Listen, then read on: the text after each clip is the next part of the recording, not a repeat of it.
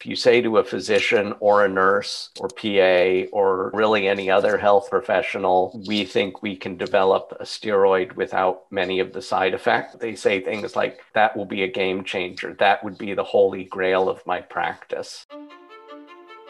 Welcome to this episode of the Unstoppable Business Podcast.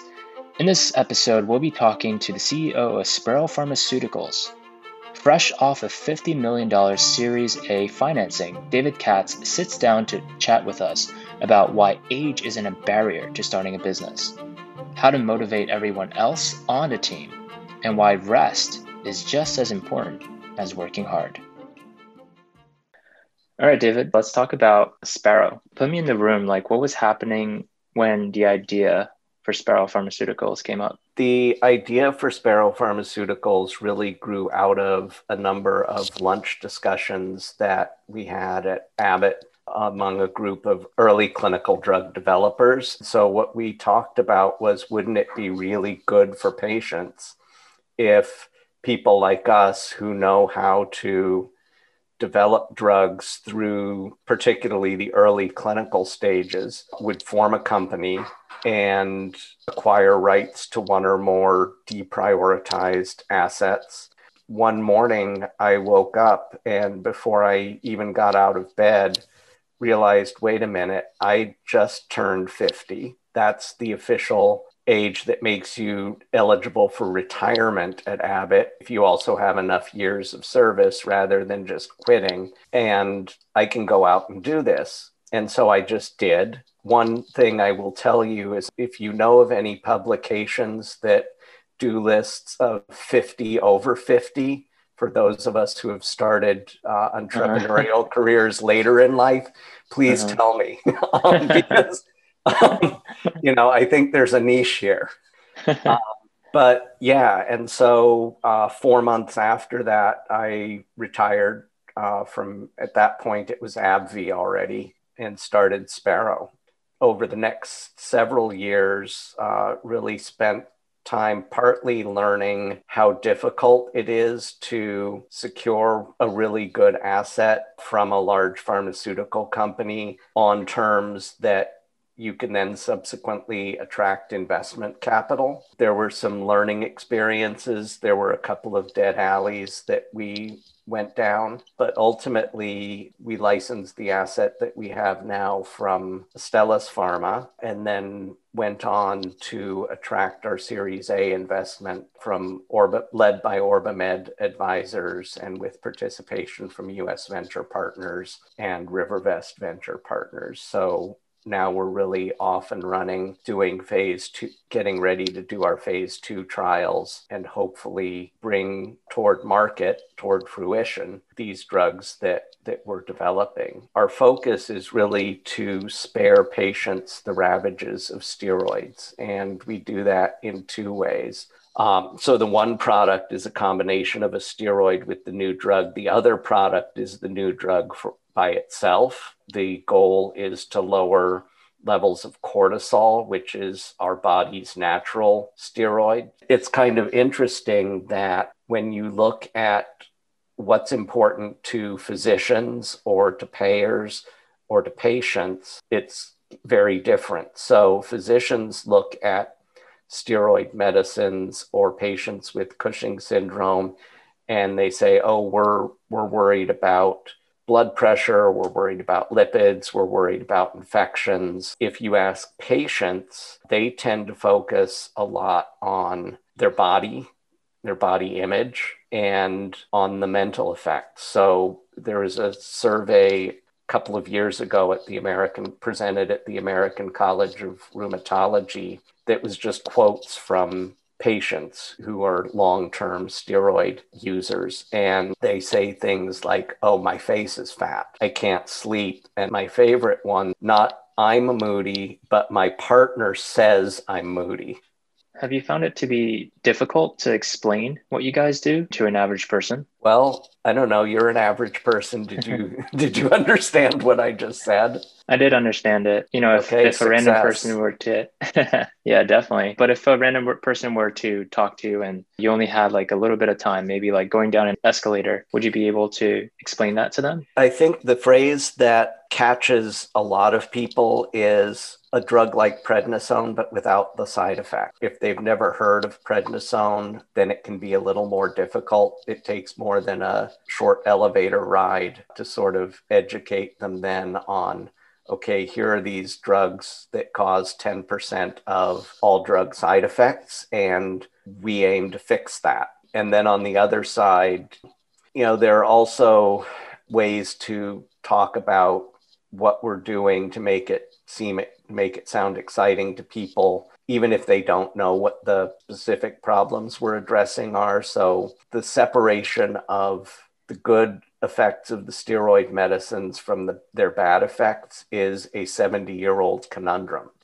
And I, I've actually personally had sort of the same experience of what a miracle drug steroids can be. And the whole history of the steroids over the past 73 years has been let's give patients just enough to help control their symptoms, but minimize that so to avoid the side effects. And that's what we hope to get patients and physicians out of is to just be able to use the steroids to their to their maximum effect.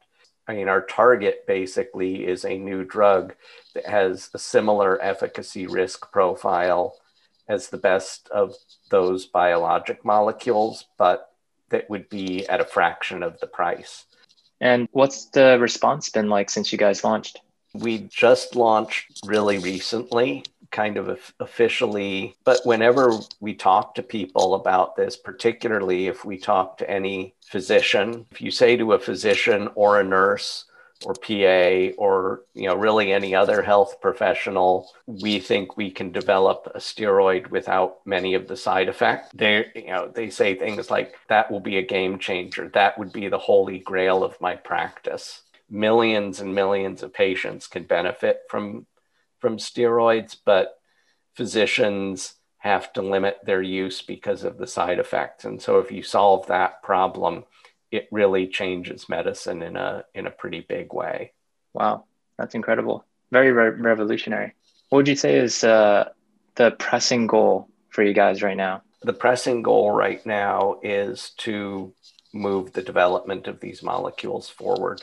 We're starting clinical trials. Actually, mm-hmm. the first one that we're doing independently under as Sparrow will start dosing next month. And then we'll have three more trials late this year and the middle of 2022. So, one in patients with Cushing syndrome, one in patients with autonomous cortisol secretion, and then one in patients with polymyalgia rheumatica you know, if you or I broke a hip, it would be a bummer mm-hmm. and it would be, and it would be something of a long recovery, but we'd probably recover and get back to full function. But when someone who's in their 70s or 80s break a hip, that is it really a life that can really be a life changing event. You know, they never get back to life as it was before the event. Right.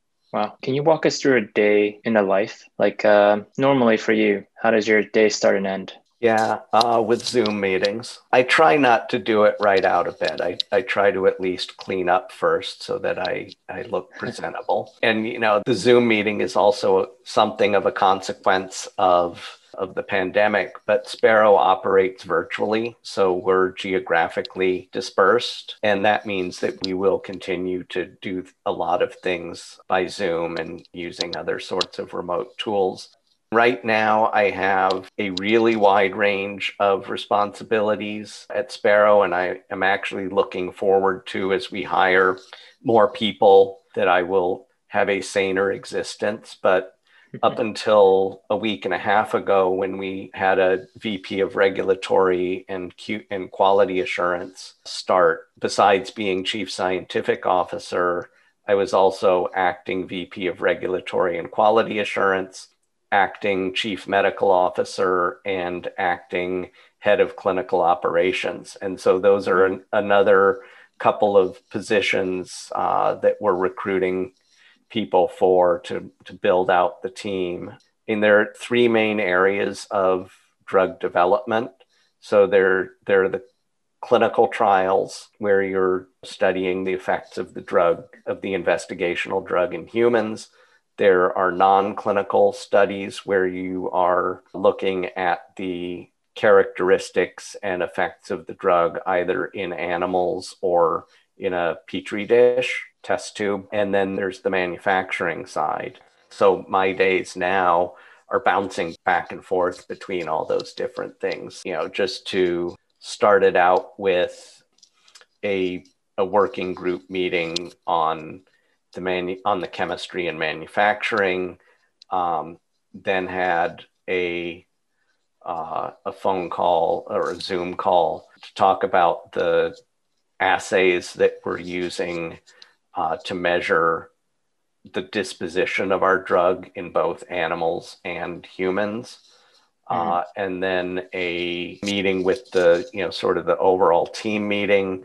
We had another meeting uh, where we were talking about um, this, the clinical trial uh, that we will start next month and what are the operational items that have to get done immediately, what can wait until tomorrow, what can wait until next week. And then also had a meeting about patient reported outcomes. So, how do we learn from the patients? What sort of instruments do we use? What sort of questions do we ask patients to get a valid assessment of their experience of the disease and what's important to them. So you can see there's kind of a, a range of topics. And then in, in between all of that, you know, was also talking about, um, you know, some, some rat studies that are, are going on by email. So it's really bound it, it's really bouncing across a lot of things. And I like that because you're always learning. Um, yeah. But it yeah, it, it is a it is a pretty hectic existence. And then we went, my wife and I went off and had wine with a couple of friends. So that was good. That's that's also a good part of a typical day in the life that's of. David. Great. So um, I guess uh, the last thing I'd ask is, is there a piece of philosophy that you live by? You know, like for living, for success, you know, that you'd want to impart on our listeners? I, I'd say there are there are a few things. So one is learn constantly. Another is always try to be more dedicated than anyone else on the team. I mean, particularly as a leader, I think you need to show that you're walking the walk um, and to motivate other people uh, to to contribute to their fullest. I also think that work life integration is really important. So get that glass of wine and yeah, I really like working in the virtual environment because it enables you to get done, get your work done when integrated with your life. And so, you know, we would um, like last night, you know, had the had the wine, uh, enjoyed some time with friends, had dinner with my wife, and then came back and and got some more work done. And so I th- I think it's important, you know, really for leaders to be sensitive to letting people live their lives. And and I actually think the pandemic is going to help us in that regard because we've learned that you don't have to be in an office at set hours to be highly productive at least for you know for those of us who are, are lucky enough to you know really have what used to be office based jobs uh, but uh, you know that are not you know jobs that are not tied to a very specific location, whether that's a, a factory or a restaurant or a, a retail store or or whatever. But um, so I think that's kind of maybe not so organized, but my philosophy of um, leadership and working. Hmm, definitely. Awesome. David, um, is there a way that listeners can connect with you? Yeah. So, um, you know, they can look me up on LinkedIn. It's uh, David Katz 47. Uh, mm-hmm. And then also through the Sparrow website, uh, which is www.sparrowpharma. So S P A R R O W P H A R M A, one word, dot com. Uh, and yeah, so that's how they can that's how they can connect. All right, sounds good. Thank you, David.